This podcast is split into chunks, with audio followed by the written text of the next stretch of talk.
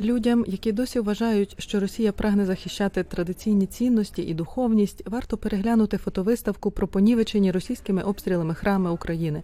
Про це йшлося на відкритті виставки у Вашингтоні під час українського тижня. Росія понищила понад 500 церков, монастирів, мечетей, синагог та інших сакральних споруд в Україні і вбила десятки священнослужителів. Постраждали практично усі конфесії, а чи не найбільше дісталося саме православним церквам Московського патріархату.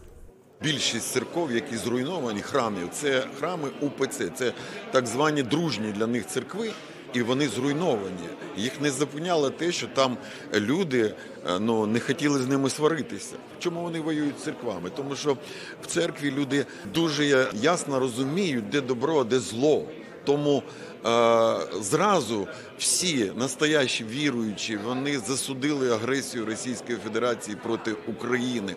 Натомість жоден із 300 єпископів Московського патріархату Росії не виступив проти війни, тоді як нищаться церкви, у тому числі їхньої юрисдикції, наголосив під час відкриття виставки владика Борис Гудзяк.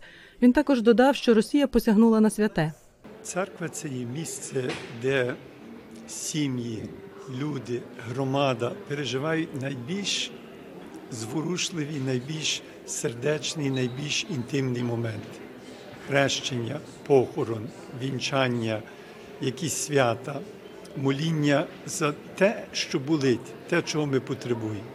Руйнування тих церков показує, наскільки цинічним, наскільки безоглядним, наскільки диявольським є це вторгнення, ця війна, ця агресія проти України. Благословлена, на жаль, московським патріархом. Кирилом, благословлена цілою тою церквою. Російська пропаганда досі активно переконує, що влада Росії захищає духовні цінності, але своїми діями вона давно самостійно довела протилежне, констатує представник українського уряду Віктор Єленський. Насправді Росія ні у що не ставить людське життя. Росія є чемпіоном світі по абортах. Росія є чемпіоном в світі по алкоголізму, по суїцидам у п'яному вигляді, по кримінальним злочинам на 100 тисяч населення, по кількості покинутих дітей. Вона є трохи не останньою в списку, в списку країн світу за індексом благодійності, тобто люди не жертвують. Віктор Єленський також озвучив причину, чому, на його погляд, росіяни руйнують храми, вбивають священників, бомбардують єврейські кладовища і мусульманські мечеті. Вони не зупиняються не перед чим, тому що свобода взагалі і релігійна свобода це їх головний ворог. У Вашингтоні відвідувачам виставки розповідають про вражаючі реалії російської війни, коли ракети, що летять на церкви, в тому числі московського патріархату, попередньо освячують самі ж священники Москви.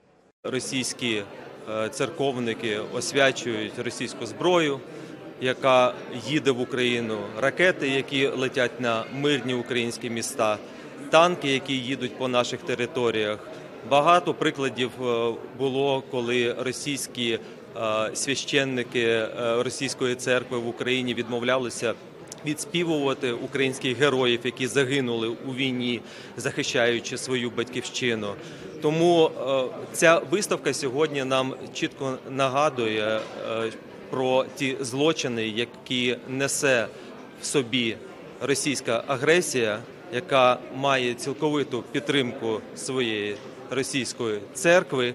І е, насправді я хочу сказати, що святого там взагалі нічого нема. Щоб зібрати світлини поранених церков для такої виставки, кожну з них відвідала група музейників у рамках ініціативи зі збереження української релігійної та культурної спадщини. Дипломати та священнослужителі розповідають, чому так важливо показати ці кадри американцям та який вплив може здійснити ця виставка у США. Для нас, українських дипломатів, надзвичайно важлива така візуалізація тут, в Сполучених Штатах, у Вашингтоні, на капіталійському пагорбі, тому що можна озвучувати цифри постійно, говорити про кількість вбитих, але достатньо один раз побачити для того, щоб зрозуміти, що насправді несе на українську землю російський так званий мір. Дуже просто людям поза Україною, які чують 10 років про війну, 2 роки про повномасштабне вторгнення, про це знищення, про щоденні ракети. Відложити це в бібліотеку абстрактності. Ну, є велика війна, вона змінила ціну на нашу нафту, на вплинула на дипломатію, на, на політику глобальну. То є щось таке велике. А коли ми бачимо, що дім Божий конкретний, прекрасний, історичний, де, можливо, я вінчався або хтось хрестився, є так знівечений, ми починаємо розуміти глибину цього лиха, цього лукавства. І зараз у Вашингтоні, коли приймається саме в цьому місті рішення щодо підтримки України, економічної, гуманітарної підтримки і щодо захисної підтримки, дуже важливо, що ця виставка тут відбувається.